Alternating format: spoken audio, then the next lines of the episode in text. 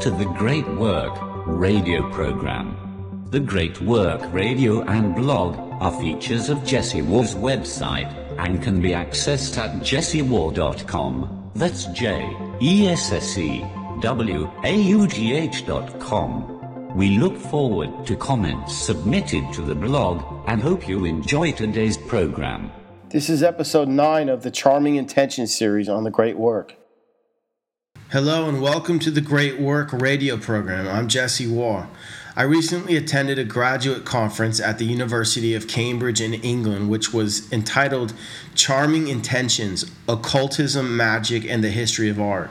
It was organized by Daniel Zamani, who is a P H D candidate at Trinity College, Cambridge, and Doctor Alexander Marr. The two-day conference was set up to, quote, investigate the intersections between visual culture and the occult tradition, ranging from the material culture of primitive animism through medieval and Renaissance depictions of witchcraft and demonology to contemporary fascination with the supernatural in popular culture. It is a rare thing for the subject, which could be colloquially referred to as occult symbology, to be the focus of a scholarly conference at a top university, and as such, I was more than enthusiastic to attend. This and several following episodes of The Great Work feature rudimentary recordings of a number of the lectures. Please bear in mind that the quality of the audio is lacking, and also that the speakers refer to various images, icons, and objects which are not presented along with the audio. Most works mentioned should be accessible using an image search. Monika Winiarczyk of the University of Glasgow gave a talk entitled Homo Signorum, Looking to God or Looking to the Stars, the Role of Astrology in Medieval Christianity. I would say thank you for having me here today, and thank you to the organizers. The Très Riches Heures by the Limbourg brothers for the Duke of Berry was the last and largest of a series of books of hours which were commissioned by the Duke. Decorated using precious materials including gold and lapis lazuli, it is a fine example of medieval craftsmanship. The manuscript contains two hundred six folios, which include an intricate, intricately decorated calendar, reading from the Gospels, and prayers to the Virgin, as well as, as well as several other texts commonly featured in Christian books of hours. However, among the grandeur of this manuscript, one folio in, initially appears rather perplexing.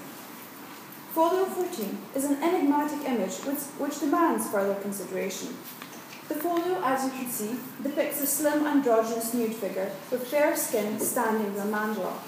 The twelve signs of the zodiac are depicted across the figure's nude body, beginning with Aries, portrayed by the ram at the top of his head, and ending with and culminating with Pisces, represented by two fish at the nude's feet. The zodiac is also represented within the mandala encasing the figure, which depicts the astrological cal- calendar.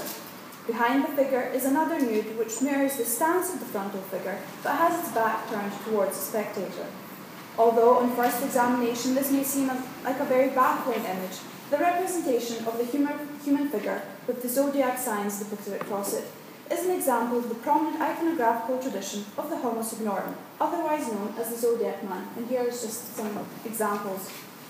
The Zodiac Man featured prominently in medieval medical texts and functioned as an aid to phlebotomy, or bloodletting, as well as helping to determine the nature and the timing of medical procedures. The figure was to act as a guide as to when and from which part of the body blood should be drawn, as well as determining the timing of surgery and other medical procedures. In order to understand how an image depicting the human body and signs of the zodiac could act as a medical aid, it is necessary to examine the medieval understanding of the human body. The medieval conception of the physical body was largely derived from classical Greece and the writings of Greek, Greek philosophers including Hippocrates, Aristotle, and Galen. Christianizing what were originally pagan sources, these texts were the fundamental basis of medieval medicine and shaped the medieval understanding of the human form. Absorbing the principles of classical physiognomy and classical understanding of the body, medieval Christians believed that, like the world, the human body the human body was made up of four primary elements: fire, water, air, and earth, which form the four bodily fluids known as humors: blood, phlegm, yellow, and black bile. Like each element, each humor was believed to have its own unique nature, which was defined by its temperature and humidity. Fire and its corresponding humor yellow bile was believed to be hot and dry and in direct contrast to the cold and wet nature of water and phlegm, while the hot and wet qualities of air and blood contradicted the dry and cold nature of the element of earth and melancholy. It was understood that the relative proportion of these fluids within the body determined not only the appearance, but also the character of each human being. A predominance of any one of these fluids led to a particular physical shape and temperament. For example, according to humour theory, a dark red complexion was believed to be an indication of an abundance of yellow bile, whose dominance would cause the individual to be jolly, conceited, and malicious. Therefore, if an exterior form conformed the characteristics of a particular humour, it was believed that the individual's personality would also be defined by the traits associated with that humour. Simply speaking, according to humour theory, a book can always be judged by its cover, and a sanguine build identified an individual possessing a sanguine character. These ideas featured prominently in medieval Europe and can be seen in the work of several medieval writers, including the sixth century Archbishop of Seville, Saint Isidore. In his encyclopedia entitled Origins, compiled towards the end of his life, Isidore stated, "Just as there are four elements, however, there are also four humours. Each of the humours imitates its element. Blood imitates water, bile, fire, melancholy, earth, and phlegm, water.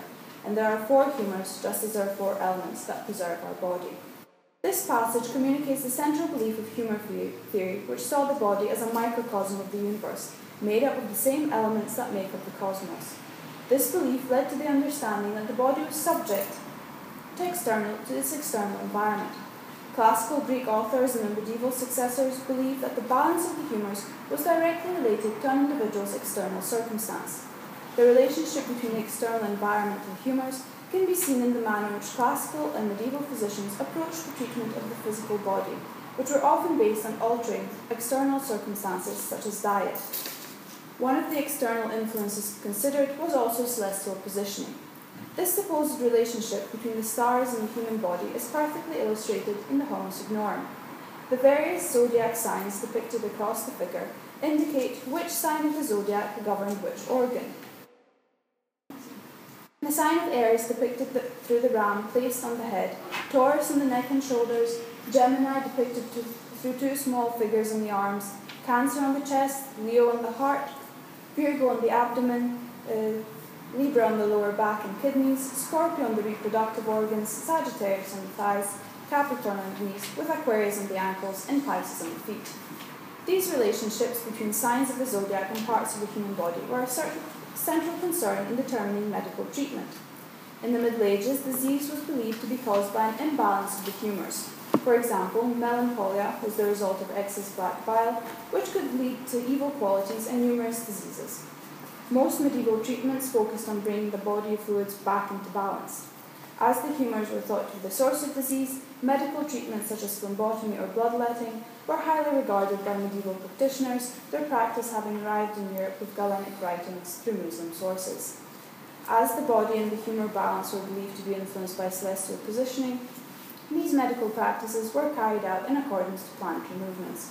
For example, one of the guiding principles of medieval bloodletting, bloodletting was the fact that blood should not be let if the moon was travelling through the sign which governed the affected area. This is where a medieval practitioner would consult the zodiac man.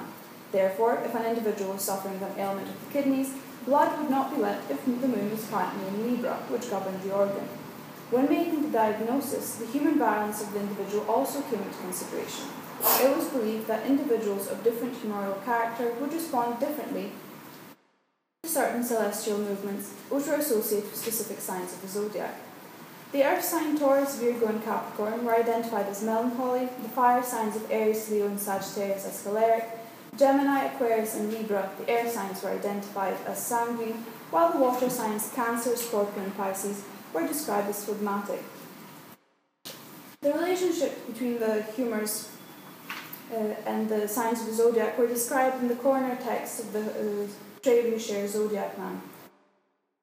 In application, for instance, it was believed that if the moon was within a fire sign, Aries, Leo, Sagittarius, it was a favourable time to treat the choleric character attributed to these signs. As such, in the Middle Ages, it was perceived that in order to practice medicine, A physician must be knowledgeable in both astrology and medicine, an idea which was directly absorbed from classical and Arabic writings on the human body. The prominence given to celestial positioning on the body is revealed by the fact that in fourteen seventy-six medical examinations in France, there were acquired both the knowledge of astrological bleeding permits, and is further exemplified by the prominence of the Homo Signorum within med medieval medical treatises. However, this does not explain why such an image would find itself in a Christian Book of Hours. After all, the Book of Hours was intended to act as a guide to private devotion, developed for the lay audience who wished to incorporate monastic practices into their everyday lives. Why would such a text reference an originally pagan idea about treating the human body? In order to answer this question, it is necessary to consider the role of the human body in medieval Christianity.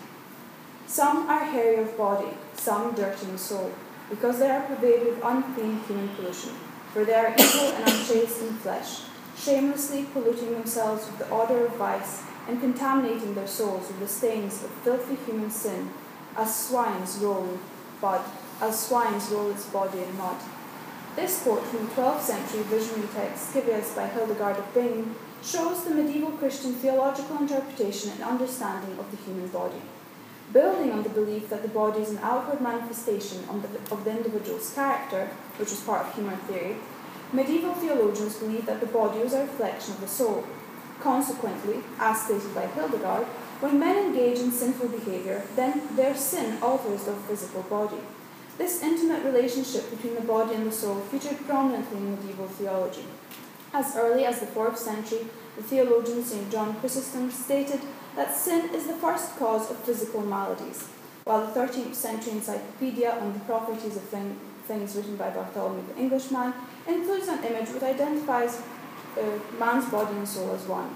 Therefore, in the Middle Ages, not only was the body a reflection of personality, but also an indication of the nature of one's soul, and the human soul and body were seen as symbiotic.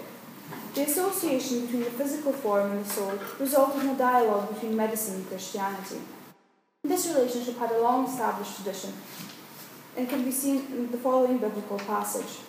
In this biblical passage, the act of healing the body and the, so the act of healing the body is seen as symbolic of healing the soul, with the physician being compared to God. As the physician heals the sick, God heals humanity of its sins. Line fifteen of the text perfectly summarizes the relationship between the two by stating that those who sin will need to seek a physician, thus conveying the notion that sin will lead to physical illness and mirroring the previous statement. This biblical passage shows that Christian theology had a long history of viewing the body and the soul as closely intertwined, and explains why throughout the Middle Ages, prominent Christian scholars expressed the opinion that the body suffered the sins of the soul. Consequently, the physician and the priest were seen as performing a similar role, for the act of maintaining the health of the physical body was synonymous with caring for one's soul and vice versa. This understanding of the human form and the soul, as directly related, can be seen in medieval theologians' adoption of humour theory. While in secular terms, the balance of the humours determined an individual's character and appearance, within the context of Christian theology, the humours were seen as directly related to the morality of one's nature. As early as the fourth century, Augustine of Hippo stated that just as imbalance of the humours causes physical symptoms, spiritual misdemeanours cause spiritual wounds. The significance attributed to humours within Christianity is made more evident through their inclusion in medieval accounts of Christian salvation history. Throughout the Middle Ages, prominent Christian scholars used the humours in order to explain the narrative of Christian salvation history. According to theologians, the imbalance of the humours originated with the first sin. The relationship between the humours and the fall of man was first discussed by the twelfth century Spanish astronomer and polemist, Marcus Alfonsi. Based on his own experience of converting from Judaism to Christianity, he wrote the text Dialogue, Dialogue Against the Jews, which became one of the most prominent and influential anti-Jewish polemic texts of the Middle Ages. In this text, the author defends the Christian faith by presenting a dialogue between his former Jewish self, which he named Moses, and his Christian incarnation, Petrus. Within the dialogue, he explains to Moses that God created men to be immortal and perfect, but that through the fall, Adam's humours became unbalanced and he became mortal and susceptible to illness. Throughout this con conversation, Petrus presents the argument that the first sin corrupted man's soul, and in so, do and in so doing altered the balance of his humours, stating that the humours were thrown into imbalance when Adam committed the first sin. Petrus identifies a direct correlation between the humours and morality. The twelfth century visionary Hildegard of Bingen also connected Adam's fall to a change in his bodily humours. Hildegard believed that as Adam bit into the forbidden apple, blood bile developed in him, without which the influence of the devil would not exist in human beings. The belief that Adam's humours were corrupted by sin featured prominently in the writing of several other medieval theologians, all of whom wrote that God created Adam with temperate humours which were distorted when he sinned. When examined within the context of medieval medicine theology, the inclusion of the Homo Signorum in our religious context of the Très Riches Heures is not as particular as initially suspected. In the Middle Ages, the physical body was not a collection of cells defined by genetics as it is in our times. The medieval body was a reflection of an individual's personality, and more importantly, their soul. In the Middle Ages, a virtuous soul was a vital part of maintaining one's health. Therefore, by caring for one, the medieval Christian was looking after the other. This may explain why the Duke of Berry may have chosen to include a zodiac man in this elaborate Book of Hours. Just as the physician used the zodiac man to treat the body, the prayers located in the other folios of the Très Riches Heures could do the same to ensure the purities of the, by ensuring the purity of the Duke's soul. What the inclusion of the zodiac man illustrates is the close and often symbiotic relationship between the physical and spiritual body in medieval Christian thought. Medicine and religion were not separate spheres as they are today, but were viewed as far more collaborative in nature. It also reveals a culture where prayer and virtue were as powerful in warding off illness as a good physician. Thank you very much.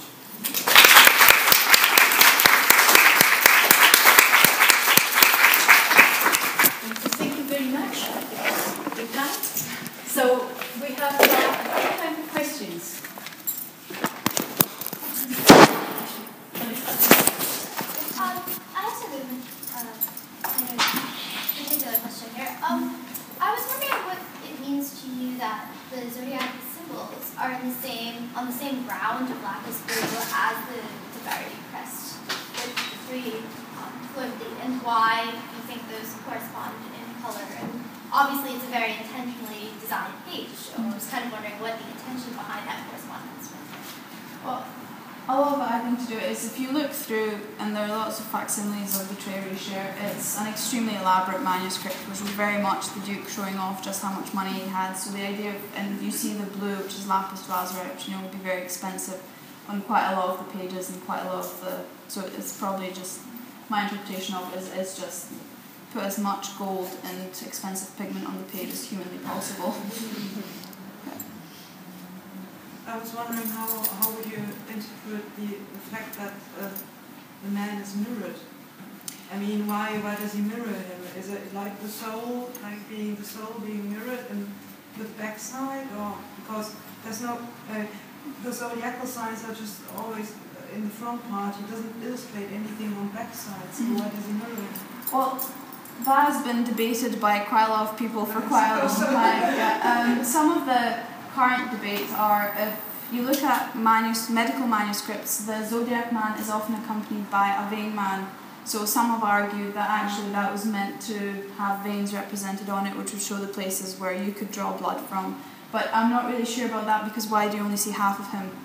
If he was yeah, meant to be as you would, yeah, generally it's illustrated. Yeah. Sometimes you do see the zodiac man and the vein man shown, sort of one at the front, one at the back, but that's very rare, and you always see the full figure because you need right, to see yeah. all of the veins. So I'm not hugely convinced by that argument. Uh, some people have argued that it's meant to represent the sort of the fair body and the blonde nature of the figure was meant to represent sort of youth, because as you know, fair skin, light hair was the ideal human body in the Middle Ages, whereas the dark hair of the other figure was meant to correspond to sort of what happens if you're not. But I don't think there's enough of a distinction between them to justify the idea of this being the contrast between good and evil. There's also been an argument that they represent the two ones. The, the ideal human body was the sanguine humour, because it was considered to be the best humour, so that the frontal figure represents that and the back figure represents melancholy, which is seen as the worst humour. to be honest, I'm not hugely convinced by that argument either. I think there's a lot more work that needs to be done into why there's the back figure there, and it is a good question, one which I'm still contemplating today. Yep. But is it the only the only depiction where the zodiacal man is actually mirrored, or are there other ones after that man? The, like I said, there you in my, this is the most elaborate. They're mirrored in that way, I mean. No, I've not seen any. No, that's a signal. That's the only time I've seen it. If anybody else has seen it, please yeah. just speak up now. But that is the only time I've seen a figure which is shown half, that you can't yeah. really see them, and it is mirrored. You had a question, yes? Yeah, so, uh, so do you find the zodiac man in other books of ours, or is it just unique to this one? No, you do find it in other books of ours, and in, can't, it's gone off the top of my head, but there's about three or four more examples I can think of. And what does join all of them is, if you look at the at the medical depictions, that you can tell, I mean, that you can tell it's a medical image, it's got notes on it, it's got, you know, it, you can see that it's, it's some sort of guide. Whereas if you look at the Très Riches Heures, it's not so much, you can tell it's not meant to be used as a medical aid because it is just elaborate and it's very ornate. And what you find with the other books of ours is very similar, is that the zodiac man there, is, you don't see it being used by a physician, it's very ornate, it's more of a decorative. Which is why I think it's this idea of drawing parallels between looking after the body and looking after one's soul. Other questions? Well, yeah, I just want to say, um, in a very simple way, mm-hmm. um, it's looking at the correspondence between the earthly body mm-hmm. and the heavenly body of the cosmos. So, as the as the heavenly body mm-hmm. of the stars and the planets was immortal and perfect, mm-hmm. then it was uh, some kind of a clue as to what would make the corrupt human body, which is going to die, true and healthy. And that's why I assume the blue is is in the zodiacal things, because it's the blue of the sky. Mm-hmm. um, yeah, what you find a lot with um, representations of the ideal body is just what you said, that it's generally depicted in some sort of heavenly background or heavenly context to show that it is the sort of correspondence, correspondence between heavenly is, and... After all, this is astrology, and that's the yeah. whole basis of astrology is correspondences, mm-hmm. so it's looking for not just correspondences medically mm-hmm. with, with health, but I'm sure it's a completely... Lots of other things as well. It was lovely, thank you.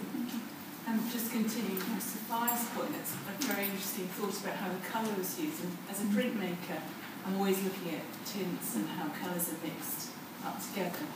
Um, and lapis lazuli itself is a very interesting point. It was used on each of the individual figures and also in the background. And on that sort of virgin-like blue that's used on, I think it's Virgo, isn't it?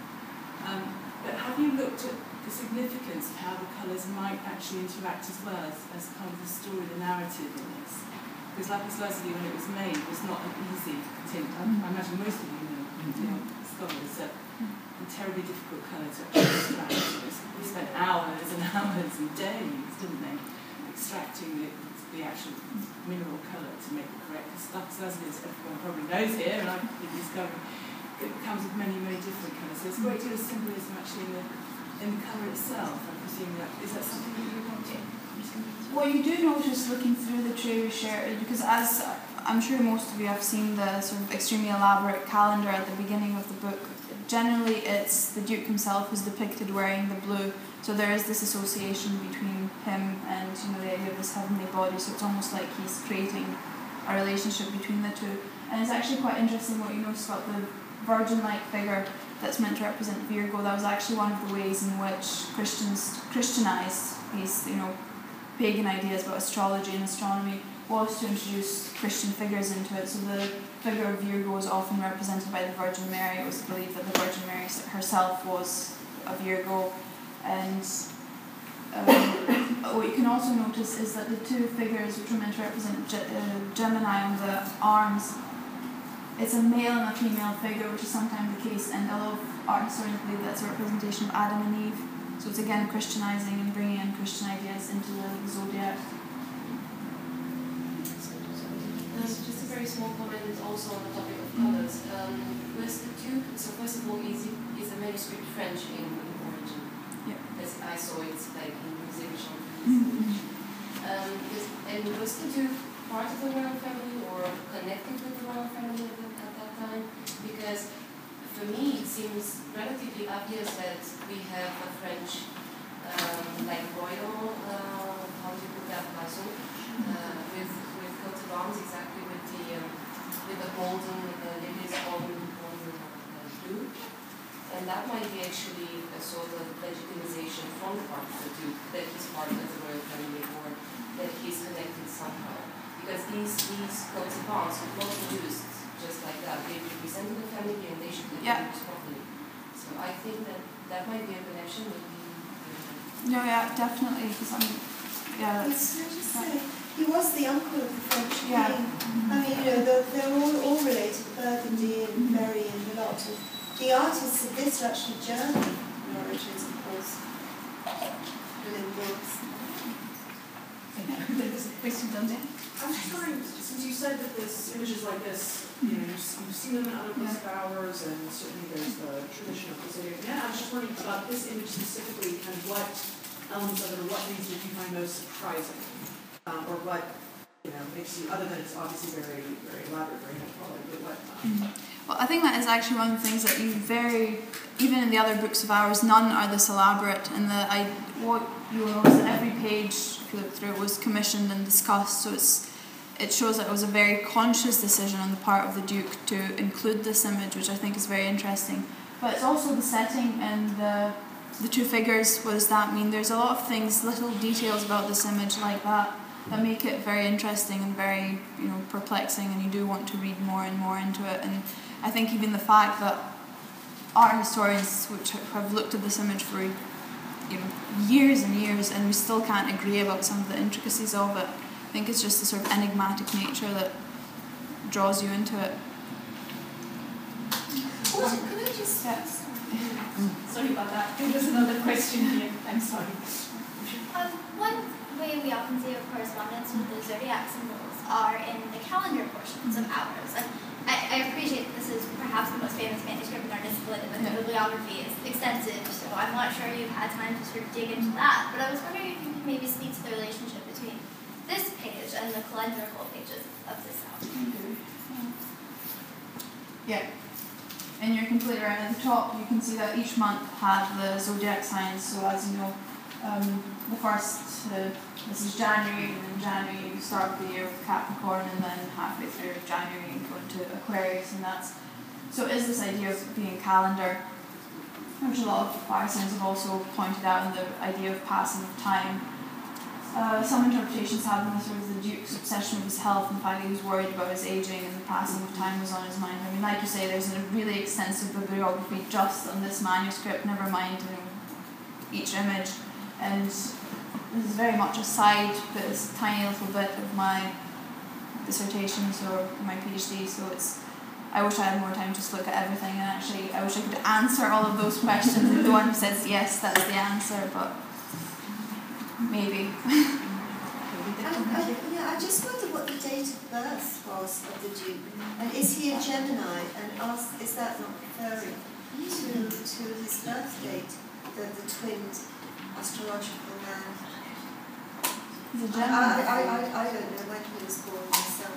No, I don't know. That's actually quite an interesting point. I'm, I'm not no, sure what was the date. He was born into Gemini yeah. because I mean those are obviously twins. There, was, there is actually a, quite a striking resemblance. If you notice, also the hair color of the frontal figure corresponds to the hair color of Eve, whereas Adam's hair, and that's far more prominent in the actual image itself than it is on the reproduction. So that's a very good point, thank you for bringing that up. Something to look into. Are there any more questions? No? In which case, can I ask you to join me to thank all three speakers for some really, really excellent...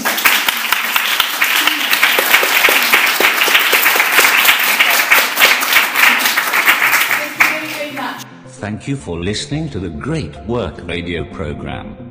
The Great Work Radio and blog are features of Jesse Waugh's website, and can be accessed at jesse waugh dot com, that's J E S S E W A U G H dot com. We look forward to comments submitted to the blog and hope you enjoyed today's program. Search for the name Jesse Waugh, to download the great work radio programs from the iTunes Store.